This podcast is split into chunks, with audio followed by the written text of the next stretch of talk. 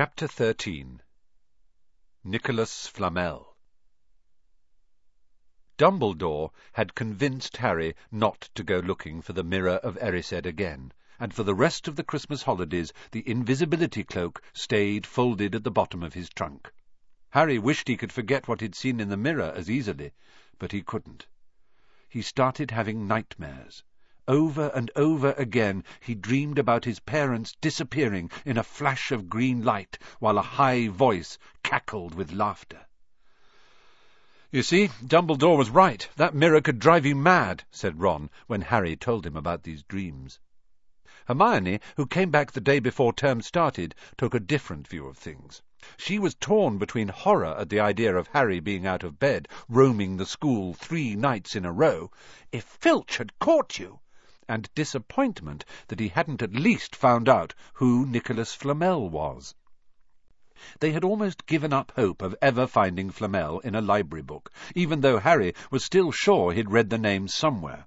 Once term had started, they were back to skimming through books for ten minutes during their breaks. Harry had even less time than the other two, because Quidditch practice had started again. Wood was working the team harder than ever. Even the endless rain that had replaced the snow couldn't dampen his spirits. The Weasleys complained that Wood was becoming a fanatic, but Harry was on Wood's side.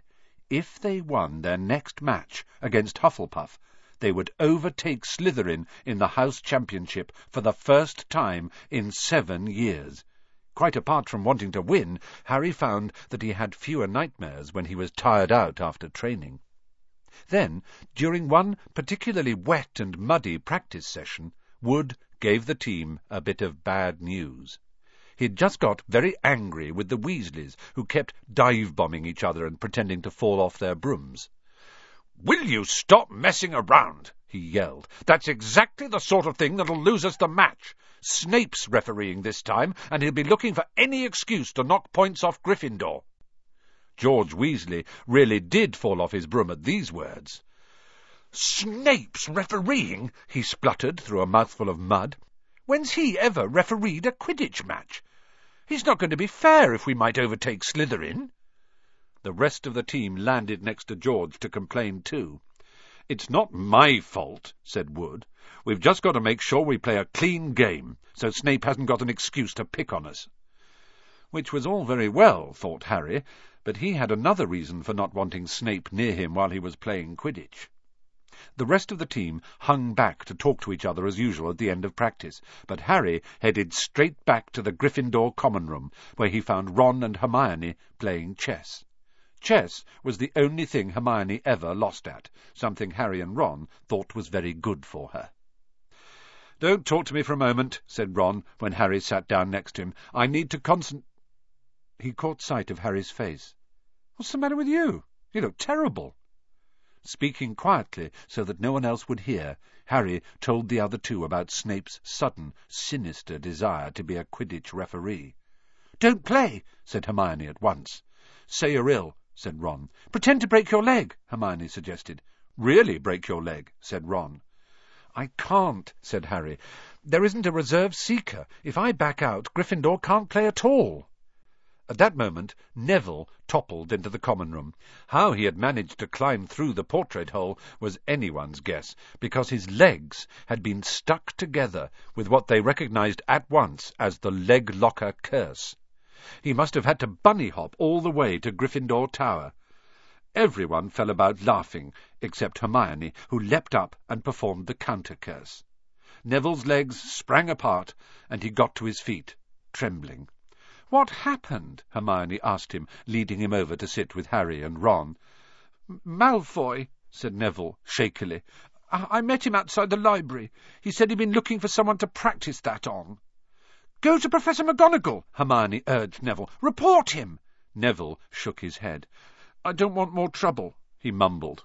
"You've got to stand up to him, Neville," said Ron. "He's used to walking all over people, but that's no reason to lie down in front of him and make it easier." "There's no need to tell me I'm not brave enough to be in Gryffindor. Malfoy's already done that," Neville choked. Harry felt in the pocket of his robes and pulled out a chocolate frog, the very last one from the box Hermione had given him for Christmas. He gave it to Neville, who looked as though he might cry. "You're worth twelve of Malfoy," Harry said. "The sorting hat chose you for Gryffindor, didn't it? And where's Malfoy? In stinking Slytherin." Neville's lips twitched in a weak smile as he unwrapped the frog. "Thanks, Harry. I think I'll go to bed. Uh, do you want the card? You collect them, don't you?" As Neville walked away, Harry looked at the famous wizard card. "Dumbledore again," he said. "He was the first one I ever—" He gasped. He stared at the back of the card. Then he looked up at Ron and Hermione. "I found him," he whispered. "I found Flamel. I told you I'd read the name somewhere before. I read it on the train coming here. Listen to this.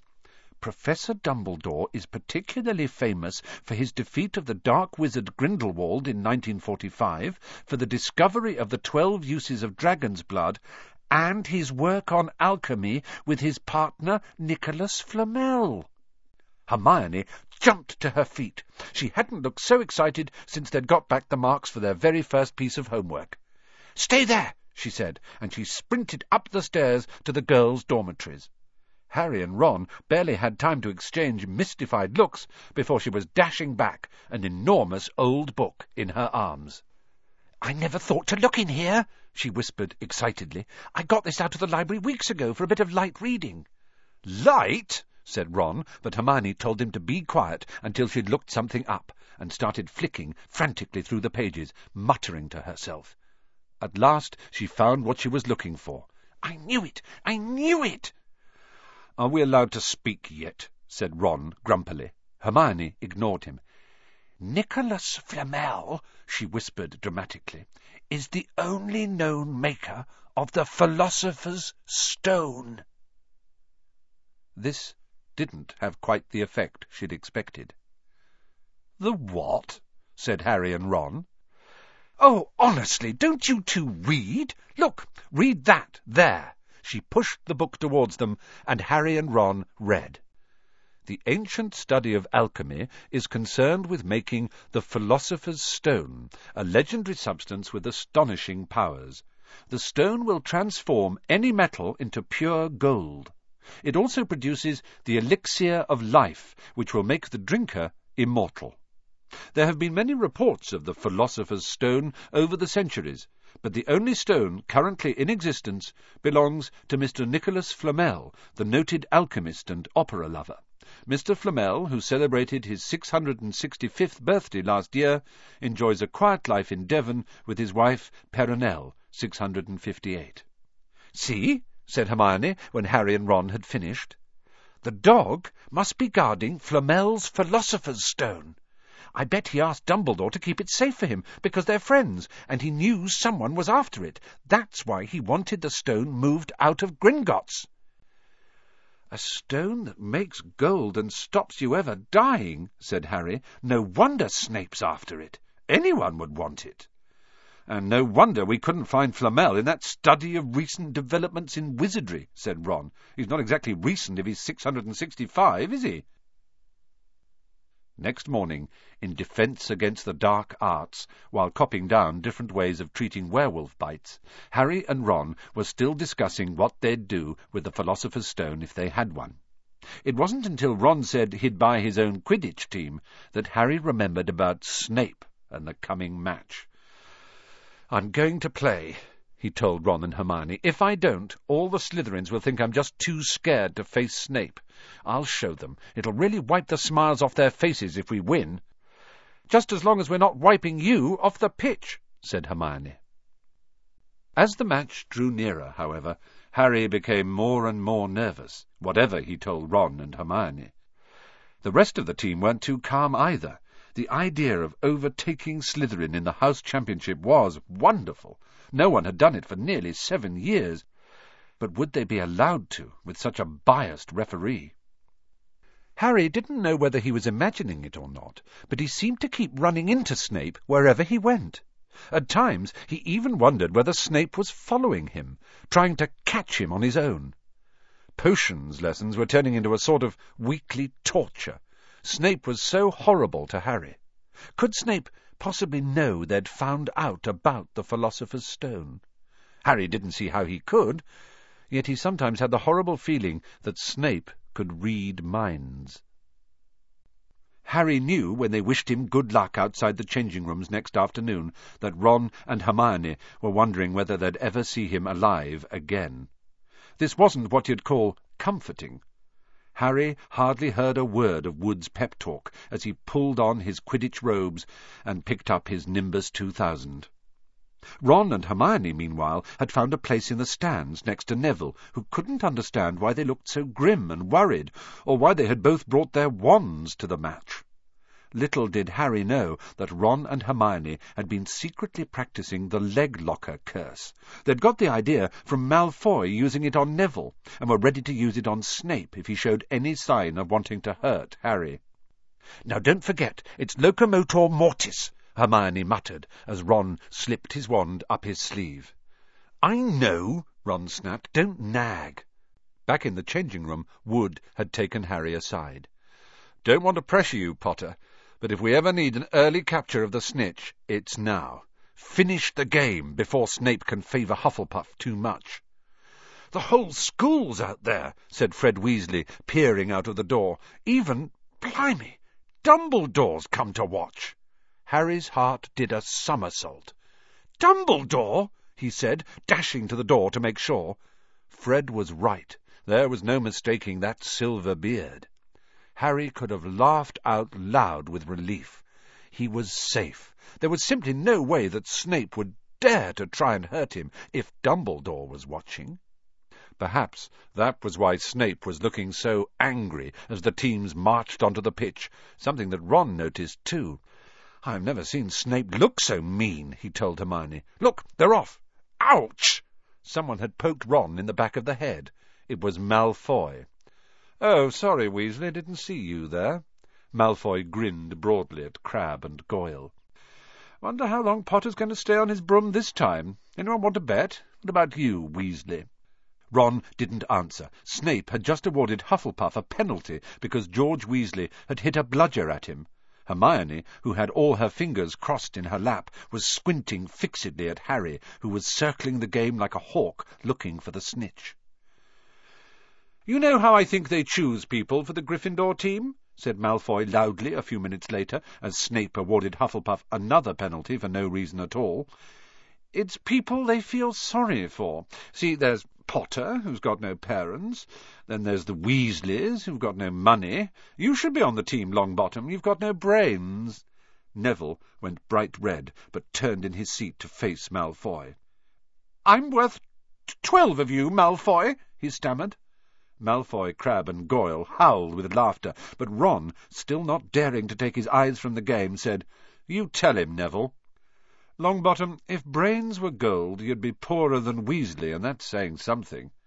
Ron's nerves were already stretched to breaking point with anxiety about Harry. "I'm warning you, Malfoy. One more word—" "Ron!" said Hermione suddenly. "Harry!" "What? Where?"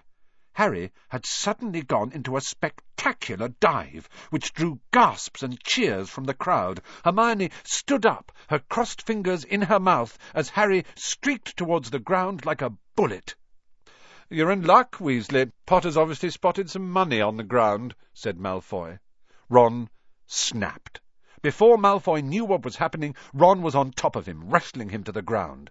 Neville hesitated, then clambered over the back of his seat to help. "Come on, Harry!" Hermione screamed, leaping onto her seat to watch as Harry sped straight at Snape. She didn't even notice Malfoy and Ron rolling around under her seat, or the scuffles and yelps coming from the whirl of fists that was Neville, Crabbe, and Goyle.